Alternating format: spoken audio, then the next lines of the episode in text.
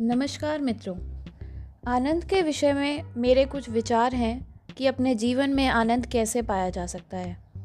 हर कोई आनंद पाना चाहता है। मनुष्य जितना निर्दोष होगा, उतना ही सुखी होगा। निर्दोष मनुष्य मासूम होता है। वह हमेशा सच्चाई से ज़िंदगी जीता है। समाज की कुटिलता उसके आसपास तक नहीं भटकती। वह किसी व्यक्ति के दुख में दुखी होने का अभिनय नहीं करता। बल्कि सचमुच दुखी होता है। वह सुखी व्यक्ति की भरसक मदद करता है। ऐसे करते समय वह यह नहीं सोचता कि कौन क्या कहेगा। यह जो कौन क्या कहेगा वाली प्रवृत्ति ही मनुष्य को औपचारिक बनाती है, जबकि किसी के दुख में औपचारिकता दिखाना एक तरह का पाप ही है। यदि आप उसकी मदद करना चाहते हैं तो असली मदद करें, दिखावा नहीं, यह सब मनुष्य से नहीं हो पाता। वही मनुष्य सच्ची मदद कर सकता है जो मासूम होता है। मासूम व्यक्ति प्रकृति के निकट होता है। वह नदी, पर्वत, आकाश को देखकर सम्मोहित होता है और सच्चे आनंद की अनुभूति प्राप्त करता है। मासूम व्यक्ति चेतना के स्तर पर बेहद ही समृद्ध होता है। वह जब आनंदित होता है, तब दुनियादारी से दूर होता है।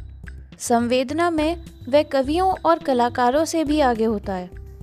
मासूम व्यक्ति स्नेही जन को देखकर आनंदित भी होता है। ऐसे मनुष्य को लोग परमहंस का खिताब भी देते हैं।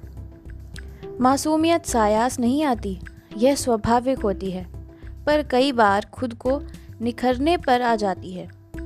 यह प्रक्रिया जटिल इसलिए है क्योंकि जब तक आप परोपकार में आनंद महसूस नहीं करने लगते तब तक मासूमियत से दूर ही रहते हैं।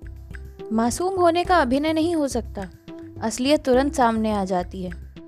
मासूम व्यक्ति समाज की छोटी से छोटी विसंगति के लिए चिंतित रहता है।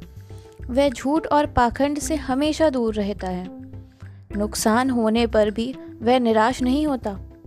उसके पास अपरिमित सहन शक्ति भी होती है। दुर्गुणों का प्राक्षालन ही मनुष्य को मासूम बनाता है। मासूम बनकर ही आप सच्चा आनंद प्राप्त कर सकते हैं। यह आनंद उसी तरह का होता है जो बच्चे महसूस करते हैं। आशा करती हूँ, मेरे इन विचारों से आपको अपने जीवन के आनंद पाने में सहायता मिलेगी। आज के लिए इतना ही। धन्यवाद।